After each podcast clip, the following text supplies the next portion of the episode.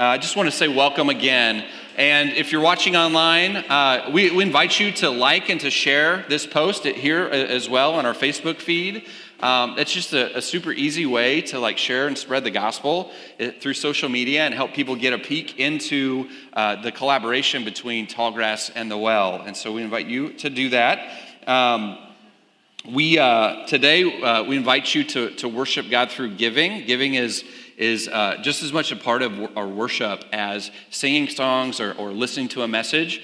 And so, if you're part of the Tallgrass community, you can go to tallgrass.church/give. If you're part of the Well, you can go to the wellmhk.com/give, and you can set up uh, uh, electronic giving through that. We also have in-person uh, giving if you if you want to drop a check or cash or you know your state or gold bullion or whatever that is. We've got two boxes in the back. So we've got the black box for Tallgrass and we've got the joy box for the well in the back. Yeah, thank you very much. Um, uh, and so, couple couple quick announcements today. We have something exciting going on.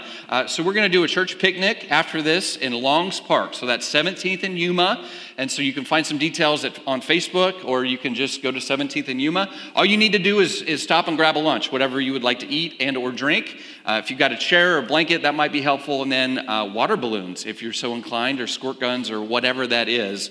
And so bring that. We, we're just going to get together and, and have a good time eating lunch out at Longs Park today. And then next week, I'm super excited. So you should uh, see one of these on your chairs. You might be sitting on it, and that's okay. That's definitely yours. You need to take that home with you if, if that's the case. No one else wants that. Uh, and so next week, we're really excited because we're going to do a Father's Day brunch during our gathering here next week. And so that's not just for dads, that's for everyone. And so we're going to have flapjacks and sausage. And so come and get breakfast and, and be with us and, and drink coffee and have a good time. We're going to have a dad panel of, of uh, people from the well and people from uh, Tallgrass as well. We're going to have a, a, few dads up here just answering questions and, and having a discussion, having a, a really relaxed and, and, and, great time about what it's like being a dad and helping kids uh, follow Jesus. And so uh, ho- hopefully you can make it next week. Uh, we invite you to take a couple of these, invite your friends, your cousins, your uncles, your even the crazy ones that need Jesus. Like get them here because we think it's just going to be a great, great time.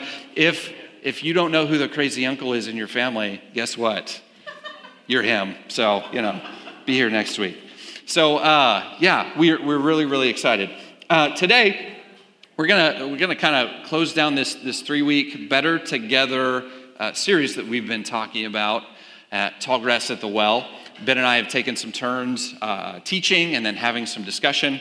Today, what I want to talk about is uh, this kind of like this tribal identity that can form in a church community. And, and not just in church communities, but, but all kinds of different communities. So if you've heard the word tribe, it's become popular over the last few years. Seth Godin wrote a book called Tribes. He says this A tribe is a group of people connected to one another, connected to a leader, and connected to an idea. Human beings can't help it. We need to belong. One of the most powerful of our survival mechanisms is to be part of a tribe to contribute to and take from a group of like minded people. A tribe might be everyone in a certain village, or it might be a model car enthusiast in Sacramento, or it might be the Democrats in Springfield. Corporations and other organizations have always created their own tribes around their offices or around their markets, tribes of employees or customers or parishioners. Every tribe, though, is a movement waiting to happen a group of people just waiting to be energized and transformed. A movement is thrilling. It's the work of many people, all connected, all seeking something better. So, if you've been if you've been at a big sporting event, if you've been to the Bill, right, and, and like K State scored and, and you were there in the crowd and the crowd was enthusiastic, like that's what it feels like to be not just part of a, a sports team, a fan base, like that kind of tribe, but a, but a part of this movement that's cheering together in unison and, and pulling for the team and, and all the all the ahs and all the oohs and, and highs and lows of that. That's, that's kind of in a, a microcosm what uh, being a part of a tribe and in a movement in a, in a little bit of a way sort of feels like and there's a good feeling to that. If you ever go to uh, lawrence and cheer against the jayhawks and for the wildcats and you see the little you know dotting of purple here and there like you still know like that's my people right? Or like you sit kind of a row behind someone else and you like make eye contact every once in a while. Like you found your tribe in the midst of every other thing that's threatening you and your tribe, and you're like, we're in this together and we're gonna win, we're gonna pull this out. That's what it feels like to be a part of a tribe. However, there's a dark side to being a part of a tribe and it's condescending those who exist outside of the tribe. It's looking down on, maybe patronizing those people who are not in. They're not of us, but they are of them. Though it's, it's not just Jayhawks versus Wildcats, it's not just Red Vines versus Twizzlers, or even the infamous mommy wars, right? Where it's like baby Bjorn or ergo baby, or it's stay at home or work, ha- have a career, or it's not co sleep or crit. You know, you dads are, have no idea what I'm talking about. Like, all the moms are like, oh, you had to bring that up today, right? Um, it's, it's seeing someone as the other. Guys have this too Chevy versus Ford. You know what I'm talking about. There's tribalism all over this, this, this, this country. Seeing someone as the other can have disastrous consequences for relationships. Uh, and, and so, in a book called The Coddling of the American Mind, Greg Lukianoff, who is a, a psychologist, identified three great untruths, one of which is seeing society as only made up of us and them. That's it's, it's always this battle, this ideological in versus out. And of course, us is always right. My group has the truth. It's we versus everyone else. And, and like you said, that's a that's a great untruth that there's no middle ground or nuance or gray area. But here's what he says The bottom line is that the human mind is prepared for tribalism. So tribes are good, tribalism, right? Anytime we slap the ism onto something, that, that can turn it inward and selfish and, and kind of toxic. The, the human mind is prepared for tribalism. We just don't feel as much empathy for those as we see as the other. Tribalism is our evolutionary endowment for banding together to prepare for intergroup conflict. When the tribe switch is activated, we bind ourselves more tightly to the group, we embrace and defend the group's moral matrix, and we stop thinking for ourselves. We, we, we fall prey to this group think of what do, what do we think about a certain issue, and it's got to be different from what they think about it. Now, here's the thing we see this all over right now, but this has been something that the church has really wrestled with throughout time and history. In the early days of the church, they experienced this exact same thing that who is the us and who is the them, and how should we treat them? How should we represent Jesus to them? How should we preach the gospel to them? And so, in Acts chapter 1, I want to look at a, a few verses in Acts 1. You can open your Bibles or you can uh, uh, look up here on, on the projection. I'll be reading out of the NIV. Here's what Jesus, right before he ascends, so after his, his, resur- his, his crucifixion, resurrection, and uh, right before the ascension, he gives one last command, one last commission, one last pushing forth of the people who are gathered around in this young thing called the church. He says in Acts chapter 1, verse 4, uh, through 5. Do not leave Jerusalem, but wait for the promise, uh, for the gift my prom- father promised, which you have heard me speak about. For John baptized with water, but in a few days you will be baptized with the Holy Spirit. Verse 8 says, You will receive power when the Holy Spirit comes on you, and you will be my witnesses in Jerusalem and all Judea and Samaria and to the ends of the earth. How I like to think about this is Jesus says, Stay at home in your neighborhood for the thing that's about to happen that's never happened before. And they stay put. They do as they were told. There's a fly that is just going to bug me, no dad, pun intended. It's just, anyway, pray for me. Um, that's next week. Oh, yeah. Favorite dad jokes are coming out, guys, next week. So polish those bad boys off. Anyway, so they stay put like they're told. The, the, the Spirit comes on the day of Pentecost. And then the thing is that they stay. Instead of going to uh, uh, Samaria, Judea, which are, are, like the end of the block or end of the city boundaries, to the ends of the earth, they stay put in Jerusalem because that's what they're used to. That's where home base is. That's where their support network is. That's where safety is. That's where they know their neighbors and they do potlucks and they have a great time because they're together and they're enjoying Jesus. And, and the first few book, uh, book of Acts is, is the early church celebrating together and eating together and neighboring well together and spreading the gospel. And these, there are these priests that are Jewish that were reluctant to, to, to believe in the message of the gospel, get saved, and they see a lot of fruit happen. So they don't have a lot of incentive to do anything other than stay at home. And yet, what happens in the, in the, in the next few years, in, the, in, chronicled in the book of Acts, is that God keeps trying to expand the boundaries. They go, here's home base, and God goes, what about these people? And then what about these people? As we see the, the, the Ethiopian eunuch get saved and in, in uh, Acts 6, Stephen is chosen. G, Stephen is probably a Hellenist Jew, uh, ch- uh, chosen to be a deacon, is what a lot of uh, commentators believe, to serve the Hellenist widows, to make sure the non Jewish widows are taken care of. So God is uh, enlarging that circle, saying, What about these people? And then in Acts 10, Peter sees this vision of this tablecloth or this cloth or this sheet that comes down. And, and the Spirit says to him in this vision, in this trance, Go and eat all these unclean animals. And Peter's like, No, I can't. I'm, I'm, a, I'm a Jew. I'm a good Jewish boy. I can't eat all the unclean things. And God says, No, but that's what you're calling the Gentiles. And nothing that I've made is now unclean. It's never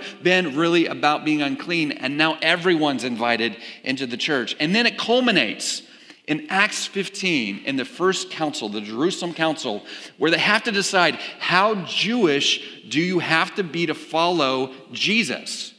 What practices and what rites and what liturgy do you have to put in place in your life in the day to day to follow Jesus? And so here in Acts 15, uh, verse 5, it says, Then some of the believers who belong to the party of the Pharisees. So they're the they're really kind of traditional people. They, they are, they're the ones that, that are in uh, constant uh, clashing with Jesus. But some of them did turn to Jesus and they believed. And yet they're still trying to hold tradition with grace and following Jesus, and then they're trying to impose it on other people. Our traditions are the best. Our way is, of doing it is the best. And to follow Jesus, you need to do it the best way.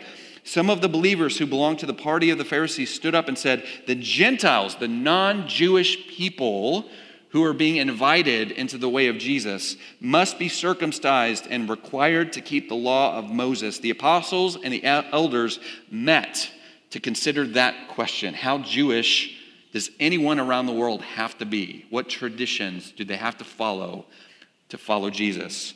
And then Acts uh, 15, verse 12, the whole assembly, the whole, that's, that's another word for, ecle, or the original word is ecclesia, church, the whole assembly there became silent as they listened to Barnabas and Paul, who had been sent out earlier on missionary journeys. And they'd seen great fruit come from Gentiles turning to Jesus and believing without the law telling about signs and wonders God had done among the Gentiles through them. When they finished, James spoke up. Brothers, he said, listen to me. And he says this he says it's one thing. If you want to, if you want to sum the great, the, the, the great idea that they're wrestling with, and when they finally landed on in this Jerusalem council, and something I believe that we need to wrestle with for ourselves today is this one statement. In, in verse 19, it is my judgment, therefore, we should not make it difficult for the Gentiles who are turning to God. We shouldn't make it difficult for people who are turning their lives over to God. We shouldn't make it difficult. We shouldn't put up roadblocks. We shouldn't have them keep traditions that it was hard for us to, to keep in the first place. We need to actually tear the walls down because grace is free, grace is for everyone, grace invites everyone into the family, and we shouldn't make it hard. We shouldn't bust people at the door. Take your dirty shoes off before you come into my house. Who cares about the house? It's a person that wants to know Jesus. Come on in. I don't care how you are, I don't care who you are, I don't care what you've done, I don't care what you're about to do. You come in and you find Jesus, and we'll be family together. You see, that's what the Jerusalem Council eh, was all about. And that's what we have to wrestle with this question How do we make it difficult for people who are turning to God? How do we make it hard for people to follow Jesus? That's what we have to wrestle with. And so I have just just knowing myself. This may not apply to anyone else here, but as I've just searched my heart and I've gone, okay, how do I make it difficult? I think there are three three things that I came up with. Not a uh, universalist. You might make your own. You might reprioritize. You might emphasize some different ones. But I think there's about three things that we can all usually agree with that when we look at our churches, when we look at our lives, these are ways that we may make it difficult for people who are trying to follow Jesus. Number one, and, and, in no particular order, but sometimes, sometimes, just like every once in a while, we moralize our preferences. We like to put things in categories like good and bad. That's a tribal way of looking at things. We like to do the Lord's Supper this way. Well, we like to do it this way. Well, okay, is one better? Is one worse? I don't know, but we like to categorize it that way. What should the pastor wear when he or she preaches? What, where should our church building be located? What times of, of worship should we call people to worship? Should we have online church or is church only offline and in person? And we tend eh, to shut down the conversation and kind of win. My way is the best way. This is the good way to follow God.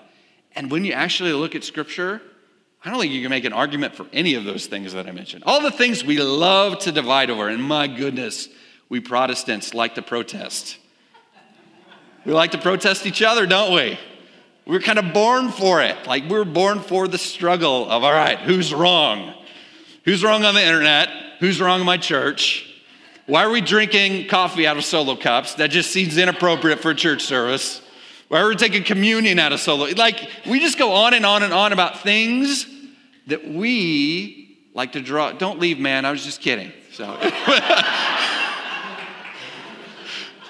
we like to call things good and bad, and isn't it always our stuff that's good, right? So, that binary, God just likes to blow that up he, he, Jesus just liked to like sit in that gray middle area and call everyone to it, where everyone had to sacrifice. Everyone had to surrender their preferences. It might be the best way, but, but maybe getting your way isn't always the best way for a relationship.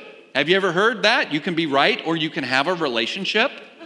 I was told that in my mid to late 20s, and I thought that was the dumbest thing. And then I had all these friendships blow up, and I was like, okay, maybe Maybe I don't have to be right all the time. I'm an Enneagram 1, so I think this way. The, the perfectionist, the reformer, we think in the good bad binary, and my way is always good. Ask my wife. Like, I've had, she's lucky she's a therapist. Like, I just really needed an in house therapist for that. So, anyway, number two, clinging to tradition instead of leaning into what God's doing. Well, we've always done it this way. And, and we like to throw, this has always been the best way to do it. So we still, we like to kind of combine one and two.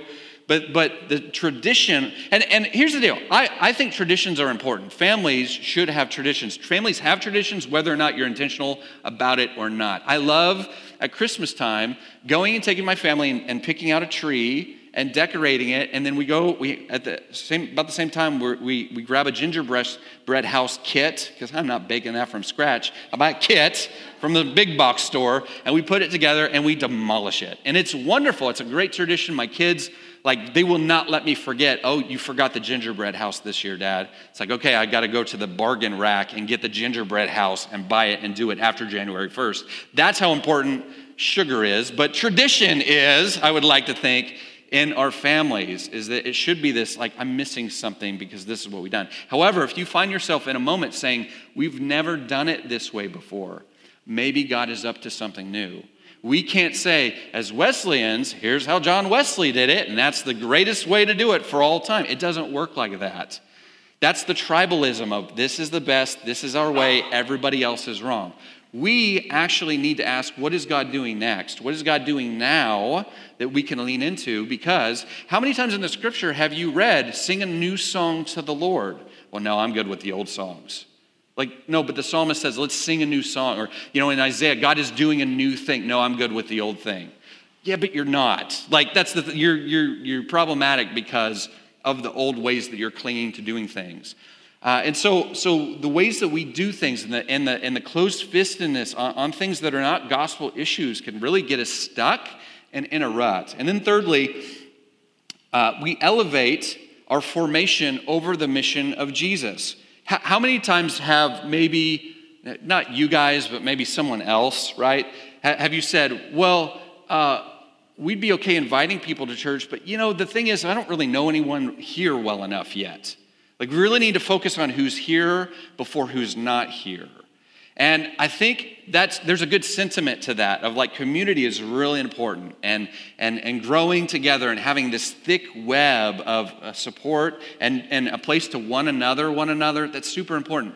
But when we say we're not ready to reach out because we're not really connected in the way we need to be here, you actually put yourself in conflict with Jesus who leaves the 99 to get the one right? Like Jesus is about those who aren't here, and we have to remember to advocate for who, who's not here yet because they're not here to do that for themselves. So, yes, we focus on, I, I actually like the, as an introvert, I like the mingle questions. I like getting to know people that I'm not as familiar with, especially in the safety and boundaries of I know exactly what to talk about. I'm not good at small talk. You'll get to know that about me if you don't know me as well. But I love the questions, and I love that time of like, hey, I haven't met you yet. Red vines versus Twizzlers, answer right or be shunned forever. I hope, no, I'm just kidding. That, that, we don't want to do that. We can't elevate our formation, what I need and what I want, over the mission of Jesus. Uh, I've heard it said, Christopher Wright, I believe, has said this several times in, in, several books that he's written. It's not so much as the mission of God has a, uh, uh, the church has a mission, it's that the mission of God has a church. So let me say that again. It's not as much as the church has a mission, it's that the mission of God has a church. See, so that's the priority all through Scripture, Old Testament and New Testament, is that God has a mission to reunite with his family, with his people, with human beings. And we've been called on this mission, and it's through mission that we're actually formed the most and best. It's actually when we look out and say, Who is not here yet? Then when God is actually working and forming our heart the most, right? So, as we've mentioned, people can build their tribes on many things interests, teams, activities, so on. And we could even build a tribe, a tight net network of people to one another, one another. We could build a tribe, and it could accidentally turn into tribalism if it's not connected to the grace of Jesus and the mission of Jesus. Do you see what I'm saying? People can build tribes around all sorts of things, and it's easy to do it in the church and call it the church when it's just maybe a social club instead, right? And so, what we need and what the world needs is Jesus followers who don't, who, who don't as much cling to their traditions or their ways or their preferences or their desires, but they cling to the grace of God to fulfill the purpose for which we've been called together. That's the mission of God to reach and love people and invite them into his family. So, according, let me, let me give you the, the macrocosm of the context in which we find ourselves. According to the ARDA, the Association of Religion Data Archives, the, the most, they base this off the census, so they don't have updated 2020. They have, so this is 10 years old data, but in Geary County, out of 34,000 and some change people in Geary County, 21,000 people are what, what the articles unclaim. They don't claim a faith community. 21,000 out of 34,000 are unchurched or dechurched people. Pott County, 14,000 out of 21,000. Riley County, 46,000 out of 71,000. You put that all together, that's over 81,000 people in a short drive, a short distance from where you're sitting and where your homes are at right now, 81,000 out of 127,000 people are disconnected from a faith community. This goes up, this is about two thirds. This goes up drastically when you include other faiths, when you include other non Christians, so Baha'i or Muslim or Jewish or any of those. These are people that self identify and say, I don't go to church anywhere. And that's 10 year old data. I don't think it's gotten any better. You guys, if we focus just on bringing churches together to collab, that's huge, but it's not enough for the mission of Jesus and for our success on that. Now, I know that sounds like a big task. Like, we, what can we even do about 81,000 people? I'll tell you what you can do practically. With your eye on the macrocosm, your, your eye on the big issue facing us today is that 81,000 people don't know Jesus in our area.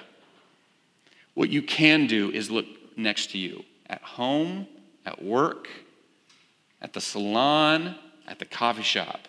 One of the phrases that you'll hear at the well that we would love to just gift to our tallgrass friends and invite you into is this question Who is your one? I may not be able to personally do anything about the 81,000, but I can do something about the one. The one is not a project, the one is not a notch, the one is not a checkbox, the one is not, not someone who is ethereal and abstract. The one has a face and a story and a destiny in God. I was once someone's mom. Uh, one, I had, I had praying grandmas. Anybody else have praying grandmas? Anybody else a praying grandma? Keep it up. I, I, had, I have and had praying grandmas, and I was lost. And they prayed me in. And I had a friend, I had a one at the fraternity, and he prayed me in. I wasn't just a number, I wasn't just an 81,000. I was a one. I mattered. My story, my destiny mattered to someone enough. A one is someone who lives locally. So it's not your uncle's brother's cousin, which I guess would be your uncle, other uncle, but whatever. It's not that person that lives in Seattle. It's someone, they're, they're important too. Keep praying for them, but it's someone you run into regularly because they live local, they work local, they shop local, all the things locally. They don't know Jesus, they don't have a faith community, they're not plugged in anywhere. And then you actually enjoy spending time with them. You will rearrange your day when they call and say, Hey, you want to go golfing? Hey, you want to grab coffee? Hey, I need help moving. You actually rearrange your life because you like and enjoy hanging out with them. Who is your one? Who's that person God has put into your life? And some of you have 20. I've talked to, talked to a few people that kind of rolled their eyes like one. No, but the thing is, if every one of us had a one, we could drastically change things. Not just at our church, not just in our lives, but we could actually start to make a dent and a difference into the 81,000 that are disconnected. Who is your one? If you have 20, great. I'm asking you for one though, to rise to the surface, to pray and look for an opportunity to invite them into church family. To, to come and follow Jesus. I think you're great people. I think these, these two churches collaborating are great, and I don't want this to be the best kept secret in Manhattan, Kansas. I want this to be a place where we welcome people in. Now, here's the deal when you start to tear down the walls of tribalism, it gets messy because they don't look like us, they don't dress like us, they don't vote like us. They don't talk like us. They don't drive the same cars as we do. Is that okay? Can you live in the tension? Can you let your guard down and drop your walls and let your preferences go so that someone could be welcomed into the family of God? That's what you have to wrestle with. So, with that, I'm going to invite Ben on up and we're to, we're to chat. So, I, what I would do, um, just as Ben's coming up, have that one, have someone, and maybe write them down in your phone or write them on a note card, put them on your mirror, write, write it with white, you know, what's the erasable marker on your mirror. So when you see them, several, their names come up and you're praying for them and you're reminded. That's a next step I would love to invite you into. I don't want this to be a one off, like we just preach about that and that was a good idea and we got kind of convicted and we live our life the same. These are actually people we love and care about, and we want them to know Jesus. So, with that, hey, Ben. Hey, Josh. How you doing? Hey, friends. This might be the best kept secret in Manhattan. I'm having a lot of fun. So That's it. But we do dress similarly. Uh, someone was saying, uh, "What is this? The flannel and denim show or something?" Because I kept trying to riff and, and, not, you know, and then we both wore these dark uh, shirts, but they're different. That's it. That's it. Similar but different. Yeah. So how are you doing this morning? Hey, worship was great, by the way. Hey, I'm like, thank you. Not just because my wife sang, but it's like just overall that was.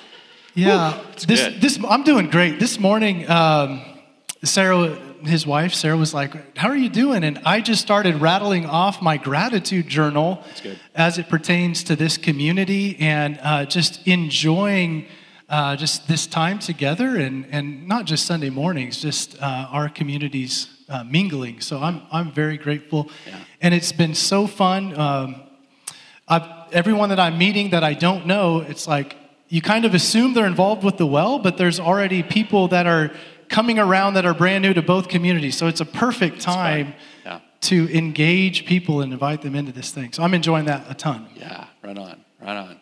Well, good. We, we were talking earlier this week and, and uh, just kind of talking through uh, the, the, the message that, that I was going to share. And you had some thoughts. You had some thoughts about maybe the other side of what might make it hard for our ones, right? For those who are, who are not invited or into the community of God, the family of God yet, what might make it hard on their end just to prepare us to like maybe maybe not solve all the problems and have all the right answers, but just anticipate here's some objections, here are here's some things just to like walk with people through. Yeah, Yeah, so uh, as we think about the the walls that we put up to others to come and be a part of the church family, I've, I've been thinking about what what are the hindrances, barriers to entry of people from actually coming into the church. And uh, and some of you have heard me share this story, and you're probably tired of it, but the it it really helped me when my wife, uh, for her 38th birthday, said, "Hey, for my birthday, I want you to go to the gym." uh, uh, for one month. And uh, it was actually a gym that was uh, just down the street. Wow. Uh, yeah. Had you not heard that one? Dude, that is a I don't know how it ends, but that's a great setup. So Okay, so Maris is serving. Maris is serving with the kids, and um, but you know that's how it went. She said, "I want for my birthday, I want you to go to this specific gym for a month." And it, some of you have heard me share this a ton. Some of you are uh, coach at that gym. Some of you are at that gym. It's awesome. But it used to be the thing where I'd walk by and I'd look in and make eye contact with these big guys with big beards back there, and I'm like, "Ooh!" I kind of duck my head and go. and eventually, I stepped foot in the gym uh, wearing street clothes. There was no way I was going to lift up anything that time, just kind of start feeling things out. And um, I was super intimidated and insecure, believe it or not. And I remember I met one um, gal there, um, said, Hi, my name's Brooke. I'm a coach here. I said, Okay, you're very strong. I'm very intimidated. and it took me a while. It took me a full week and a half to come back and start my free week. And then even from there, it took me a few months until I was I could really envision myself being a part of that community, Yeah. growing, uh, trusting the process, all of that. And it just hit me. This must be what it's like for so many people as it pertains to the church or spiritual things. And so it helped me to really think uh, with empathy that this environment, like to show up, to be honest, to, to show up in this space and like, hi, I'm here, I have questions, I don't know what I'm quite doing, or to show up to a small group, um, there's got to be so much um, intimidation or insecurity that so many people have, plus hurt from, from the back, you know, background and past. And so I think I just want to, I want to encourage people that, that, that we relate to take that risk, and it is a risk to, to, to step into a new community. And I, I believe our church community can be that type of Yeah. place, you know. What would you say are, this this is a great story, by the way, and I, I relate to that as, as well, kind of going into my gym for the first time, and there's no signs, there's no, you know, like I don't know where the locker rooms are, there, there's no attendants there to help, and, and yeah, I, I maybe had, had a similar, like, oh, this is what a guest, a new guest feels like at church, like they have no idea what's happening. What, so, uh, two-part question. Um, so, what are some ways where we can help people maybe peek in? And like you said, you you because it it has to be more than just the church. We're talking about the church people, not just the church building. Although it helps to have a storefront, people walk by and look in. You have the doors propped open; they can see what's going in. But what other ways can we help people peek into who we are, what we're doing, and then what are maybe some practical ways you would say for people to go, hey, be available. Like you, you said, lean into that. How, how do we do that? Yeah, that's that's good. Yeah, I think you know, nothing beats being able to to bring your friend with you to Yeah. something. Yeah. So the specifics, my situation, I was all alone, and it was you know kind of actually it's funny saying it now. I was kind of terrifying, but Yeah. then there's I've noticed several others who've brought a friend and said, okay, let's do this together. Let's rearrange our schedule and, and show up together. And that's actually one of the things I love about this collaboration is our, our people aren't necessarily having to set up and tear down. We can actually have that time to invite a friend and bring them along with you. And like today, for example, whether you're, if, even if you're not here, we're going to head to Longs Park. Um, bring them to that space. Yeah. Maybe that's Yeah. a little less intimidating. Maybe it's an entry point. Maybe a Father's Day brunch when we're eating pancakes and Yeah. sau- you know eating sausage and telling jokes. You know, uh, maybe it's just uh, introducing some people to some from this community out out and about at a coffee shop and just looking for those little touch points to kind of build relational rapport over time. Yeah. I think Yeah. that's one thing that comes to I, mind. th- I think that's great. I, I think, um, you know, even even maybe before we mustered the courage to say, hey, you should come to my church. You should come to this come to this event. Come to this gathering. Um, there's there's a lot of times this mental uh, like trepidation we have because we think like, what if they ask me about like fill in the blank ask me about you know why does the church do this? Why does what does the church believe about that? And there's sort of this distance that we create because it's like we like these people. I just don't want to necessarily mess the friendship up by bringing jesus into it. And even thinking that isn't that a kind of i don't know if anybody can relate to that but isn't that a weird way of thinking? Like the most important thing about me i'm not sure how to share that with an, a person i really care about because of all the things that you kind of mentioned. But how, how is it that we can maybe make bridge that gap and make it easier?